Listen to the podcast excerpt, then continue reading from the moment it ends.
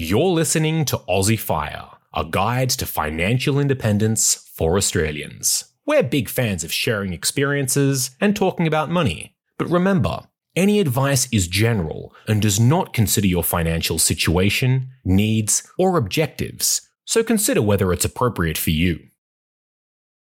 Chapter 22 Life Once Fired by Dave Gow from Strong Money Australia. When at work in my mid 20s, I'd spend an abnormal amount of time dreaming of the day I reached fire.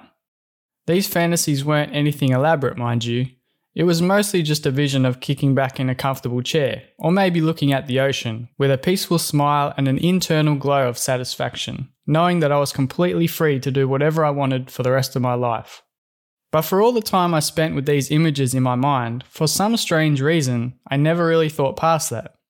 I just assumed I'd be happy living out the rest of my days, 60 years or so, relaxing and not really doing much at all. But because humans thrive on having things to do, it doesn't work like that. We need projects and meaningful tasks to work on to keep our brains ticking along and our happiness juices flowing. It sounds silly now, but I really just didn't give life after fire much thought back then. Luckily, I quickly adapted to retirement and found many enjoyable ways to spend my newfound freedom. But for some people, it's easy to feel lost, a bit directionless, and even depressed, not knowing how to fill such a large chunk of time where work used to be. For this reason, it's a great idea to prepare in advance for life after fire. How to spend your freedom. Maybe you're a bit smarter than me. Maybe you've already thought about all the things you might like to do during early retirement. If so, fantastic. Either way, here are my recommendations for deciding how to spend your freedom. Firstly, think about your main motivations for FIRE in the first place. Is it for more family time?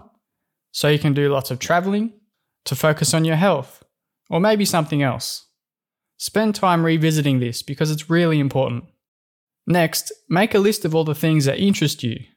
Anything you might want to do or try, activities you want to experience, and topics you'd like to learn more about. What about people you'd like to spend more time with? Hobbies you want to get back into or try for the first time? Maybe even a business or freelance idea you're keen to test out. Places you want to visit, causes or charities you'd like to help or volunteer with. Don't think about it too much or question whether it's practical or not, just write it all down. It's probably going to be a long list, and that's okay. In fact, it's fantastic. Look at all the possibilities and things you'll soon have more time to dive into. Remember, you don't actually have to do any of it, but it's there for inspiration. Lifestyle design. When we leave work, we lose one unusual thing that goes unnoticed structure. Because our lives are built around work, we're forced into a routine. But without it, we're more or less left with an unlimited amount of options for how we spend our day. Some people struggle with this, which is totally understandable because it's a huge change after all. The solution is to create a new routine, one that we love. So, how do we do that? Well, first imagine what your ideal day looks like. And I don't mean the weather, I mean the structure of that day. Remember, everyone's different in this regard, so your ideal day will probably look quite different from someone else's. Maybe you're not sure what your ideal day looks like just yet. That's fine. To offer some insights, I'll share some details from my own life. After being retired for about six years now, I've noticed a similar theme from the days I enjoy most. They include the following a few hours of being active.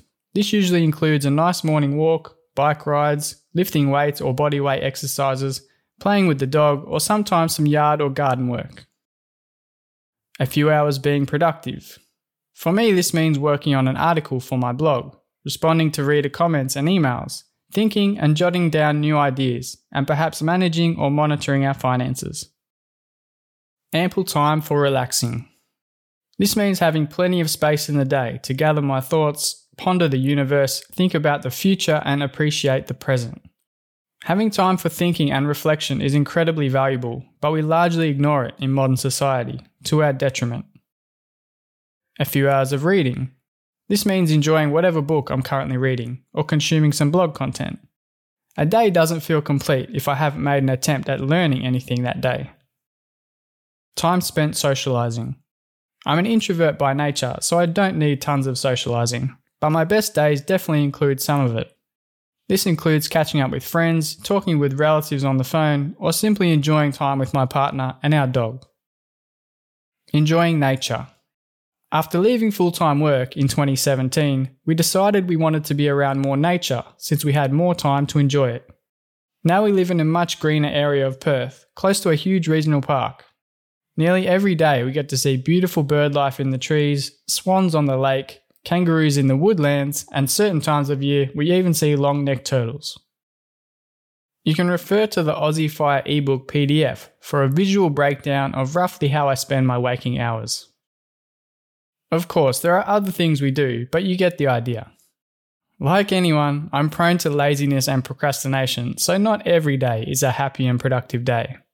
But when I remember how much I enjoy these activities, it helps me refocus and start using my time a bit more wisely. The overarching point is your lifestyle can be designed around the activities that bring you the most fulfillment on a daily basis. Okay, so we've covered what you might like to do with your time and the importance of having a structure to your days. Now I'd like to share some of the things you can expect from retired life and the lessons I've learned. What to expect from early retirement. After leaving work, you're likely to quickly experience or realize many of the following things. Every day starts when you decide it will. No more alarm clock. No more soul sucking commute. You can structure your errands to avoid traffic and busy times. Much, much more time is available for your kids and pets if you have any. Your health gets to be a focus, and you can invest time in preparing nice food. And any work chosen from now on is completely optional. For us, the first few months were dedicated to unwinding from the rut of full time work. It was simply about enjoying the freedom, considering our options, like the list I mentioned earlier, and settling into a nice, relaxed groove. After this initial holiday period, you'll likely find yourself feeling pretty refreshed and with near abundant levels of energy. And before long, you'll soon find yourself wanting to be productive, this actually surprised me because, as I mentioned earlier, I was someone who thought work was over and simply imagined a satisfying life of leisure. How wrong I was. Anyway, with our newfound energy, my partner decided to really get into gardening, while I started a blog. These are both activities which we each enjoy to this day. As more time passed, we had the following realizations. Working on things is way more fun when it's something you're actually interested in and doing it without the draining nature of a robotic and productivity driven workplace makes it even better. Without direction, your mental state and happiness can suffer. This might differ between personalities, but I'm much happier when working on or learning about things that are important to me. Don't get me wrong, I'm a laid back guy who likes a simple life and a small to do list, but getting stuff done definitely feels good too. Time passes relatively quickly, unless you literally do nothing. But that's not a great idea either. Refer to the previous point. It seems inevitable that a good life is going to feel like it's going by fast because you'll be busy doing stuff you enjoy. Maybe that's the trade off. Money is less meaningful after reaching financial independence. Don't get me wrong, it still matters, but most of the time, it's simply a bunch of numbers on a screen or in a spreadsheet. The FIRE movement is much more about life than it is about money. This sinks in more than ever once you no longer have to work for a living. So, your new mission and the real lesson here is find engaging hobbies or work that you would do for free. Because if you're just doing it for the money, then it can't be that good. Some surprises about retired life. Freedom can be scary. This might sound weird, but hear me out. Looking down the barrel at a lifetime of freedom ahead of you is kind of like winning the lottery. At first, you can't believe your luck. Next, you start to realize what this really means. Your mind is flooded with options, ideas, and opportunities. Now you actually start feeling a little overwhelmed. You now have too many choices. A first world problem, sure, but a problem nonetheless. And it's the same with financial independence. Having complete freedom can be a little daunting. Because of this unique opportunity, you might start feeling like you have to do something ultra meaningful in a save the whole world type of way. But after a while, you realize that just having a couple of enjoyable things to work on that mean something to you is plenty good enough. As long as you're helping others or a cause in your own little way, you'll derive a sense of meaning from that. So you can then relax into your new life and work on things at your own pace.